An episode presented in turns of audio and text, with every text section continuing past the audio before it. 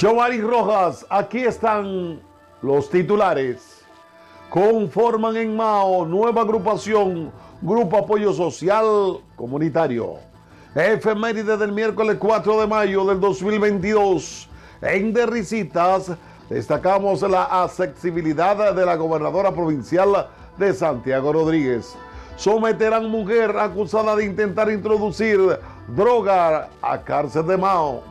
La justicia ha de proceder hoy a dos sometidos por presunta droga en Esperanza y Laguna Salada.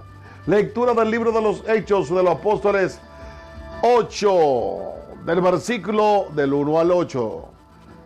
Le hará compañía dueños de Mangú, hombre acusado de ponerle droga como compañía para ingresarlo a CCR de Mao. Punto noticias, soy Ramón Andrés Guzmán. Estos son los titulares. Ayuntamiento Distrital de Jaibón por el nuevo Mao donó recursos económicos organizadores carnaval.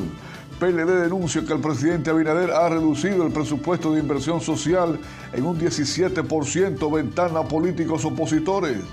Apresan hombre con pistola robada y 22 porciones presunta cocaína y marihuana. En Estados Unidos, Espaillat saluda revocación del título 42. Cámara de Comercio de Verde prepara nueva edición revista institucional.